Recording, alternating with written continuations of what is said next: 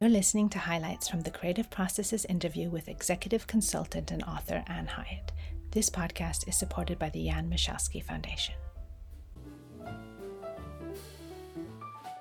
I really look for who is anticipating the greater needs of society. I'm really concerned of the effects of modern technology on democracy for example. And so I, I, want to partner with CEOs who are really thinking about the future and the implications, not only what can we do with technology, but what should we be doing with technology. And also to an extent, if I may say, a bit of deceleration. Yeah, I think that's an important part. Taking a step back. For example, when I was at Google and we realized that artificial intelligence was going to become core to every single product built, Google looked at acquiring artificial intelligence companies and they chose a company based in London called DeepMind. And a big selling point, while the technology is stellar and there were a lot of great companies they could have acquired, they chose DeepMind because at the time, 30% of their employees were ethicists. They not only had the engineers who were at the cutting edge of something that was not yet discussed over dinner tables, but they had people in those rooms as they were developing the technologies of the future asking what should we be doing with this technology? realizing that it was going to become pervasive in every single thing we do. Most of us don't think we're experiencing ai on a daily basis but i promise you've interacted with it at least 20 times already today it's just so ingrained in the back end of, of everything we're using in technology. So I think that's where I come from. That's the background of really wanting to value not only what can we do, but what should we be doing. You're right there. Of course, we don't realize the many ways that AI is influencing us. And I was wondering, you know, working within the fast paced tech sector, also just on a work life balance, you know, how do you mm. maintain serenity? Have you noticed your, your brain changing influenced by technology? Oh my God. I am currently obsessed with this. I could talk to you for hours. about this. There's an incredible podcast by a PhD researcher, eh, a neurologist based in Stanford. It's called the Huberman Podcast. And I am obsessed with these studies of how interacting with technology literally changes the dopamine release in our brains and the ripple effect of behaviors that come when you get these dopamine hits. It's something to be taken very, very, very seriously, especially in evolving minds. That's why we see young teenagers having very extreme effects from this addiction that they have at very young ages to technology because it's designed that way. And I take responsibility in this. YouTube is as big of a problem as Instagram or these other, every time you get a like or a view or something, you get this dopamine release in your brain that really changes your behaviors. And that's why we're seeing a lot of very, very serious mental health issues in young people. We're seeing suicides of 12 year olds at astronomical, unprecedented rates. And it's very much tied to the only connections and the only positive reinforcements they're getting socially are online now. Right? I hung out at the mall. I'm old enough that like I didn't have a cell phone. I didn't have my first email account until I was the first year of university. I'm so glad that my adolescence was spent offline. My baby sister, I'm the oldest of seven and she's the youngest. And our lives, it's so fascinating for me to watch her social world evolve. She has all kinds of challenges that I never had to face at her age. And I, they're hard enough for me, you know, in my mid 40s, let alone as, as a young person who doesn't have a sure self identity established yet. We were discussing with a lot of neuroscientists about that, Earl K. Miller as well at MIT. And so you obviously have in place those strategies for limiting, I don't know, you use certain things to, to limit. But for young people, what are some things that you would recommend for them? I'm so glad that you asked this question about work life balance and being very thoughtful about the way you consume data online or what apps we're using or who we're following. I encourage everybody to regularly do spring cleaning of who you're following. If you look at someone's feed and it makes you feel less than or excluded, unfollow, not worth it. But you want to be following people who are enriching your experience, who make you believe in yourself or inspire you or educate you. And so I try, after uh, looking at the data of how your brain responds with dopamine release to using apps, I have a rule I don't do social media in the morning. I used to wake up to social media. I would just do the scroll and see what everyone's up to. And that's actually the worst way you can start your day. So I start with a workout outside with some sunshine. That's so good for your mental health. And for me, that's non negotiable. I made a huge mistake. If you read my book, you will see what huge mistakes I made around not having any semblance of work life balance early in my career. Now, there were ways I counterbalanced that, which we can get into, but I didn't do a great job of that. So, mid my career at Google, I set some parameters, some non negotiables. And the most important one was between 7 and 8 a.m. every single day, I was going to be working out and I was going to be outside and I did not have my phone.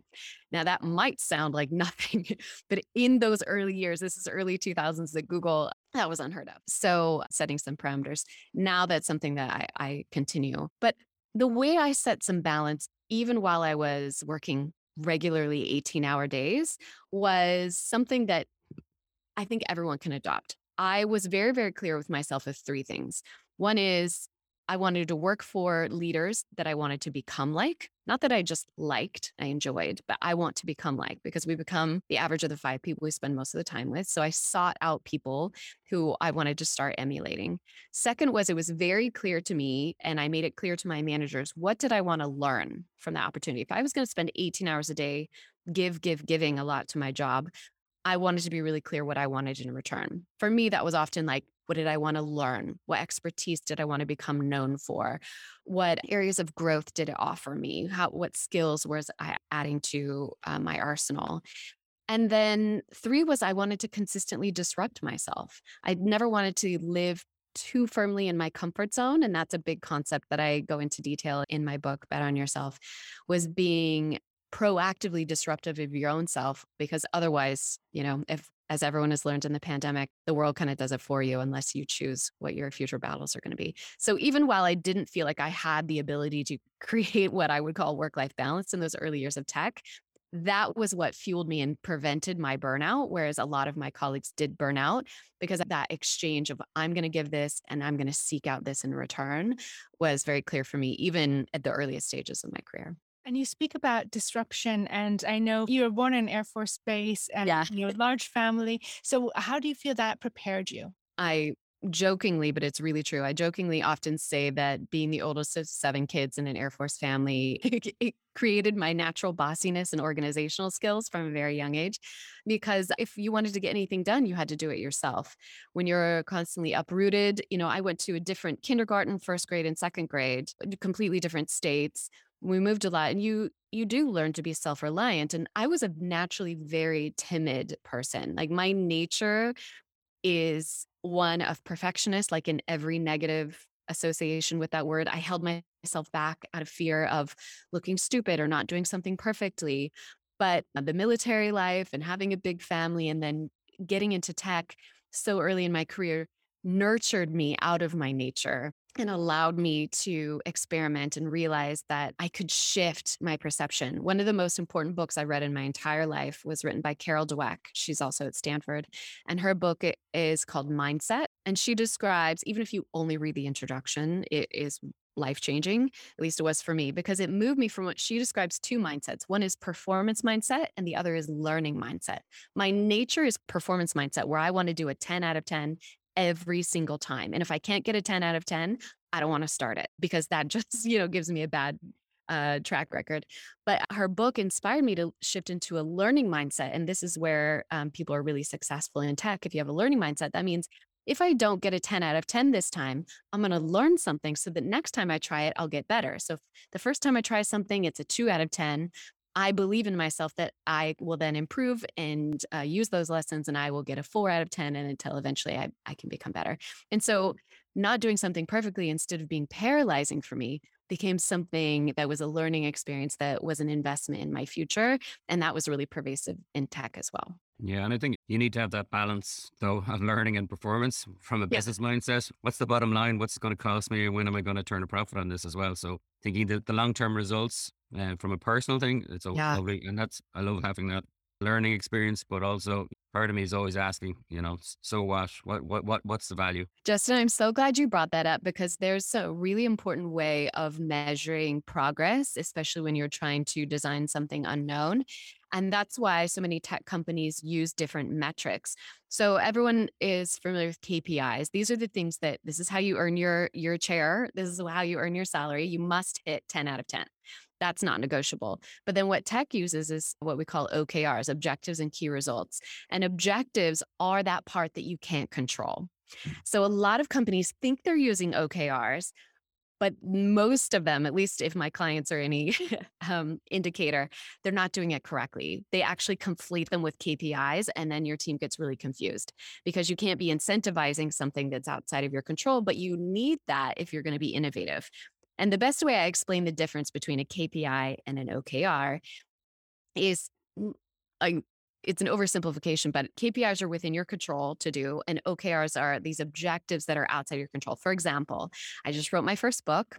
I would love for it to be a bestseller. So, how am I going to measure that? I could choose to want to be a New York Times bestseller, and that list necessarily correlated to number of book sales. It's how important is it in the cultural conversation at the moment. Or I could measure it through Wall Street Journal bestseller list, and that's literally just by the numbers. So let's say I set a target for myself to become a Wall Street Journal bestseller. What I control is I can show up every day and write X number of pages. I can hit my deliverables. I can get it published.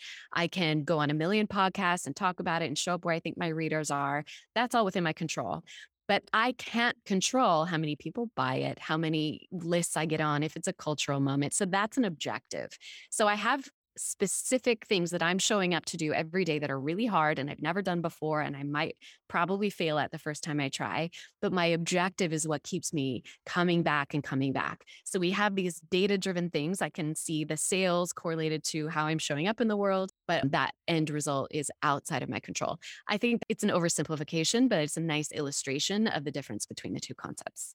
In terms of those that you've worked with, how did they address those two concepts in their leadership styles? Uh, Jeff Bezos, Eric Schmidt, Marissa Mayer. I mean, I am fully appreciating only now how they did it at an Olympic level. Most executives have a fairly hard time they have very, very clear in their mind where they're going. They have this clear North Star. They know what their priorities are and the mark they're trying to put in the world. They communicate that directly to their leadership team. And then that's where the trickle down effect usually gets very inconsistent. So, what you really need to do with KPIs and OKRs is make it pervasive throughout the culture where everyone has a bias for action, where you're just doing the right things rather than pausing for permission at every small thing because you know exactly where we're going and and that your bets that you're making are in alignment with that. And then second is you want your leadership team and every level of the company all the way down to your interns, your receptionists to feel a sense of ownership to understand exactly what part of that mission is theirs and to feel like if I don't show up today, I understand how that's going to affect the whole of the team. And when you feel that direct alignment with whatever your responsibilities are, no matter how senior or junior you are in the company, that's really motivating. And that's when you can keep your employees sprinting often, which is what scale ups always feel like. You're constantly sprinting, sprinting, sprinting a marathon. That's how you prevent burnout, also, is feeling that sense of control and ownership and that you're part of that problem solving process. When what's really demotivating and leads to almost instant burnout is if your job starts to feel like a checklist that is dictated by someone else. That consistently ends up in burnout. And I find a lot of executives unintentionally, while they're trying to operationalize and streamline their businesses for efficiencies, end up boiling it down to a checklist. And that's really demotivating and people start to burn out then. What are your thoughts really on globalization, the next chapter, and how we kind of prepare for this next chapter? One of the things that worries me the most is that we have limited representation in the participation at that level. I am very concerned that the future seems to be consolidated among the 10 wealthiest, most powerful people in the world who are all white guys. And they're great. I know most of them personally. Like, I have mad respect for them, but it's really concerning when a private individual can buy Twitter. It's very concerning when a billionaire can own one of the most important news organizations in the United States. When Jeff bought the Washington Post, at first I was very excited about it because we all know that journalism and journalistic integrity is an essential part of modern democracy. And that was very much threatened and dismantled by technology because their revenue structure was destroyed with the internet. So they had to reinvent themselves. So, first, when he bought it, I thought, oh, good, he's going to give them new lifeblood. And now I'm like, oh, no. Like when we have major billionaires controlling the dialogue, the discussions, the flow of information, whether that's Facebook or Twitter or news organizations, that's really concerning. So, my major deliverable and really the motivation behind writing Bet on Yourself was to democratize success. Democratize entrepreneurism and to wake up inside all of us, realizing that whether you're an intrapreneur working in another company or if you're a more traditional quote unquote entrepreneur. It doesn't have to be in a garage or getting funding from traditional VC companies. I wanted to wake that up in as many minds as possible that we can make a huge difference no matter your expertise, your industry, your risk tolerance. There are ways that we can all participate in this. And what we need most, especially now when like core algorithms of artificial intelligence are being written, is more participation from more perspectives. Whether that's cultural, you know, every possible definition of diversity, I want more people participating. Because what concerns me most about globalization is it's being controlled by about 10 people. We hope you've enjoyed listening to these highlights. To listen to the latest episodes or learn more about participating in exhibitions or interviews, click on subscribe. Thank you for listening.